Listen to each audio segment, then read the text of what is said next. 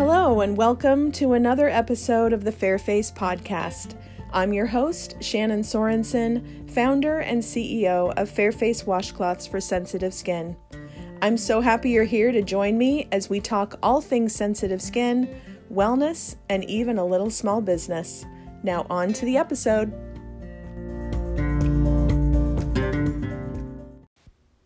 Hello, my friends. Welcome back to another episode of the Fairface Podcast. I'm so happy to be with you again today.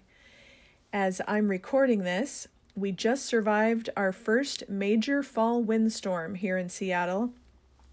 And thankfully, our power it totally went out for about 1 minute and then came back on and we didn't get stuck in the dark and cold like so many thousands of other people. It reminded me how thankful I am to have an emergency plan in place and extra supplies on hand to get through a storm or power outage and other emergencies. If you haven't listened to the last episode, number 25, on how to make your own personal hygiene kit and other emergency necessities, I highly recommend listening to that because I can tell you it feels much better in an emergency to be prepared rather than surprised. Well, today I want to talk to you about a wellness topic that I've been thinking a lot about lately. I spend a lot of my free time learning about how to be better and feel better and live better, and try to put those things that I've learned into practice. I think we all have things we try to work on and work through in our lives because life and being a human being is complicated. And in addition to my own religious and spiritual practices, I have also really loved learning the teachings of holistic psychologist Dr. Nicole LePera, the author of How to Do the Work, and she also has a podcast. I also like listening to Brooke Castillo's Life Coach podcast and the Anxiety Coaches podcast, all of which help me to move out of my own way and out of my own head and see things from a different perspective and give me different tools and a different lens to look at myself and my life through that have helped. I also saw a counselor for a while, a year ago or so, that was a really good experience to help me work through some anxiety that was too hard for me to work through on my own. So, this episode is personal for me. Well, honestly, they all really are. But today I want to talk to you about how to hear your own inner voice so you can start to feel more at peace and know who you are, what you want, and where you are going. This idea came to me the other day after I had listened to so many podcasts in a row, ironically enough, that I was mentally exhausted and couldn't even think to do my own work. Every time one podcast episode ended, I felt this strange, almost magnetizing pull, as if I had no other choice than to listen to another episode.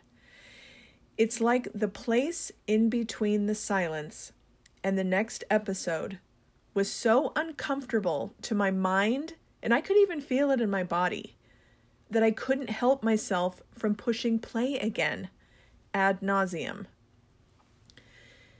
And after taking some time to reflect on that day, I realized my compulsion with listening to all those podcasts was just a way of numbing myself from life and procrastinating while justifying that I was taking in information and learning rather than facing the hard things that I needed to do.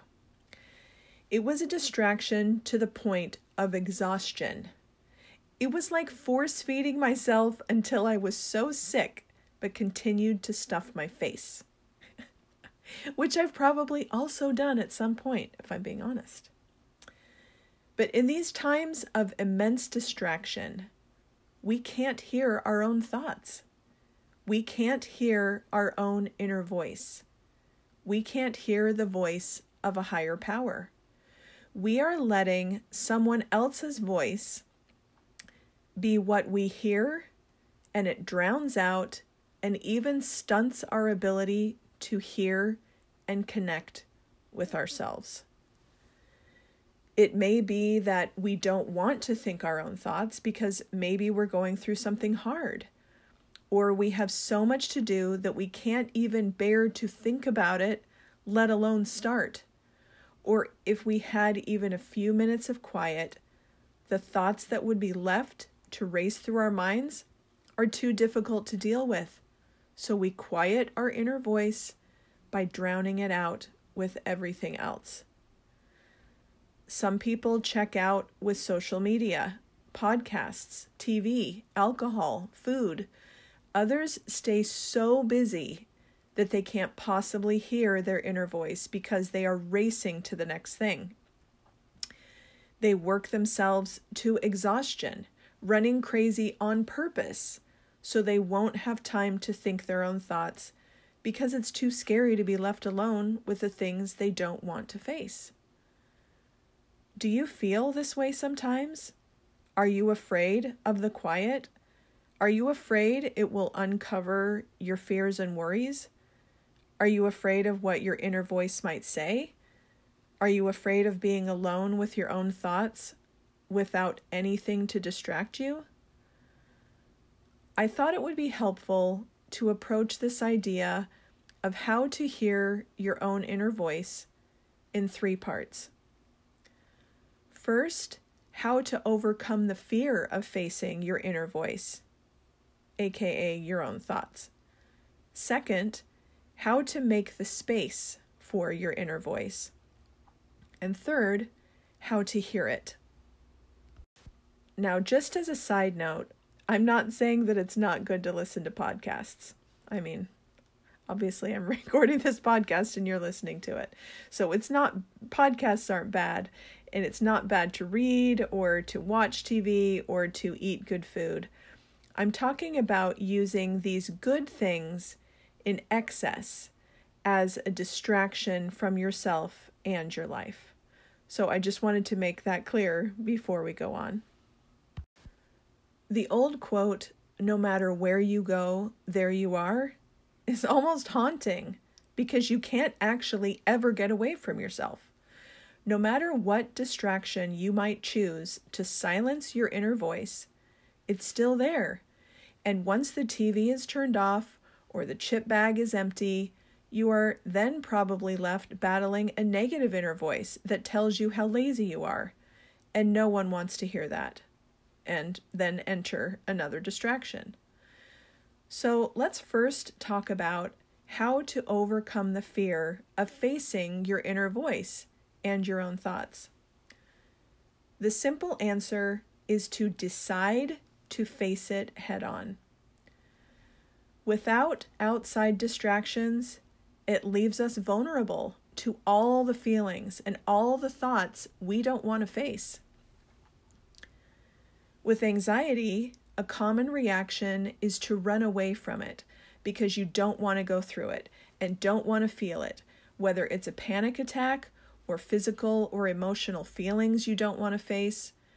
From firsthand experience with anxiety attacks, running away or trying to make it stop doesn't help. What does help, even if it is very uncomfortable and the complete opposite of what you want to do, is to invite it in, to look at it straight in the eyes, to acknowledge what's happening with a sense of curiosity and letting go of trying to control it. By deciding to face the fear of listening to your own thoughts head on, you become stronger. The fear does not. You are staring it down. It's no longer a mystery. It's not a giant. You are no longer hiding from it, which makes you shrink and get smaller. You are facing it head on with the Wonder Woman stance. With overwhelm, it can all feel so big you can't even start. You can't face any of it. So, deciding to face it head on may look like writing out your to do list of all the things. Get it all out on paper calendar it. Sure, it might mean you are staring down the busiest week or month of your life. But now it's tangible. It's reality. It's no longer just a bundle of worry. You can see it all in black and white, well, or color if you're fancy, and face it. You can also designate time for your worries. I've heard it called making an appointment with your worries. So you give it a designated time to worry, and then you have permission to let it go the rest of the day until tomorrow's next worry appointment. And that can help people feel some sort of structure around facing certain fears and worries and uncomfortable feelings rather than leaving them at random, which generally means they just haunt you all day.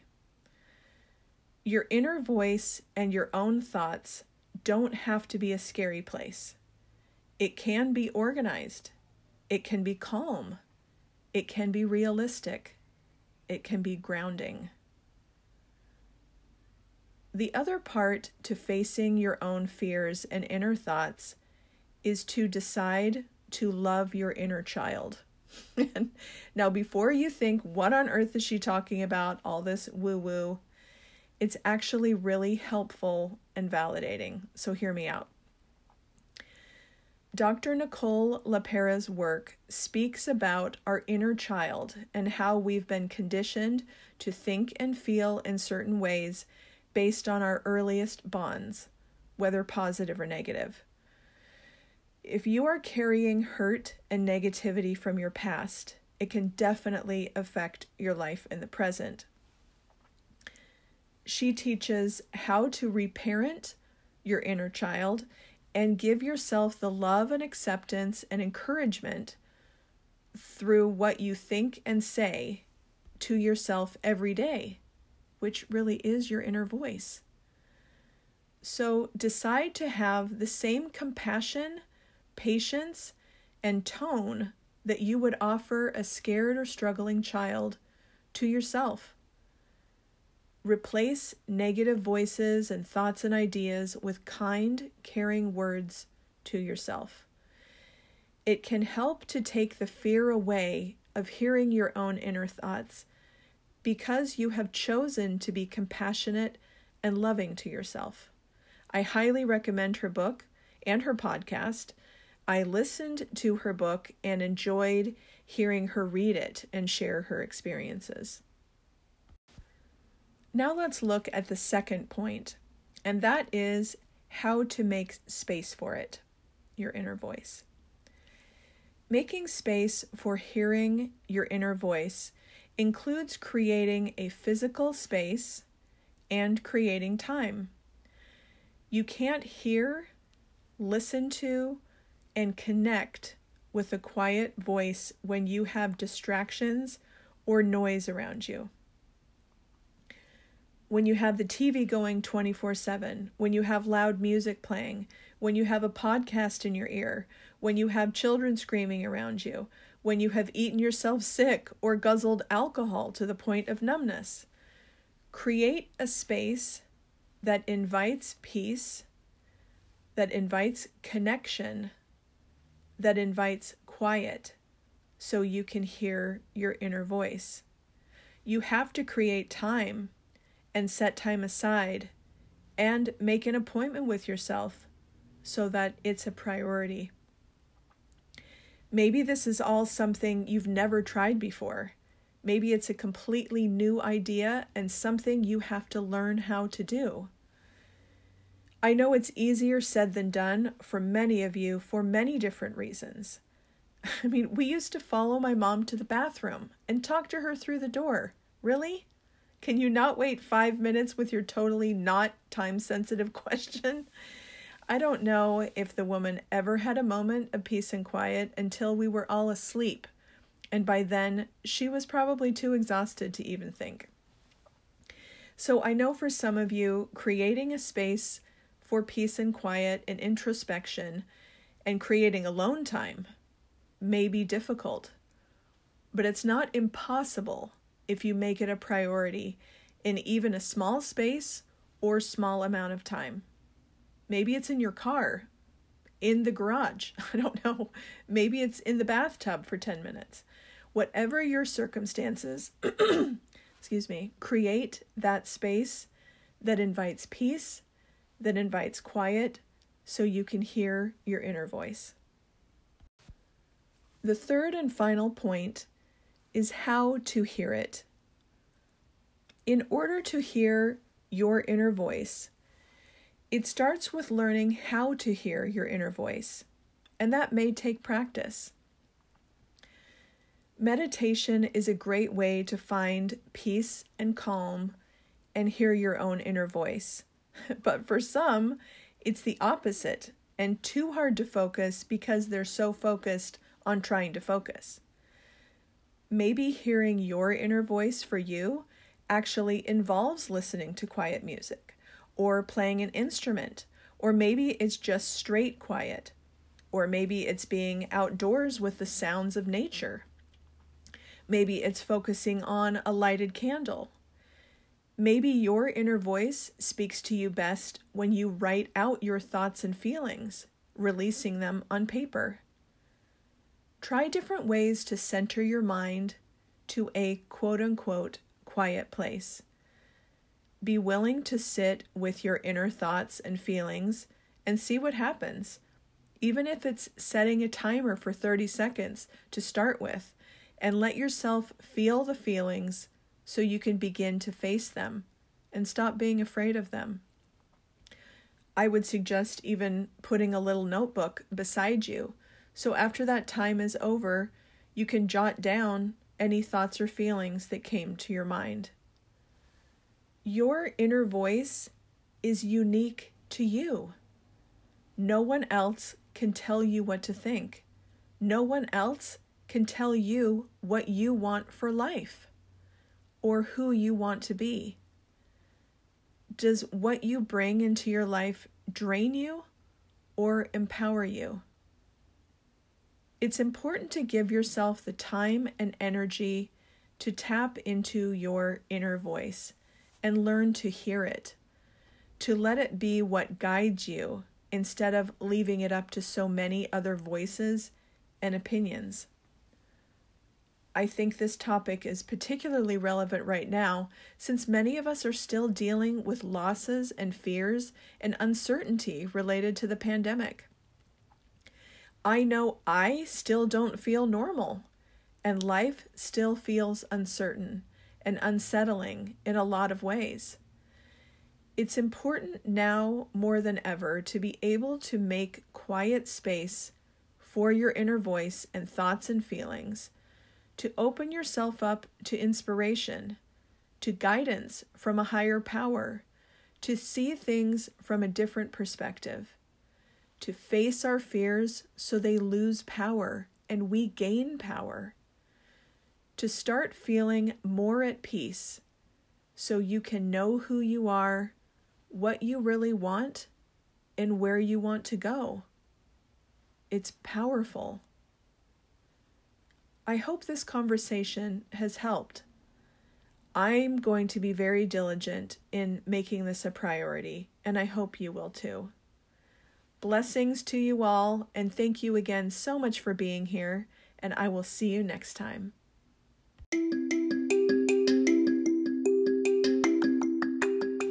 Thank you so much for joining me for the Fairface podcast.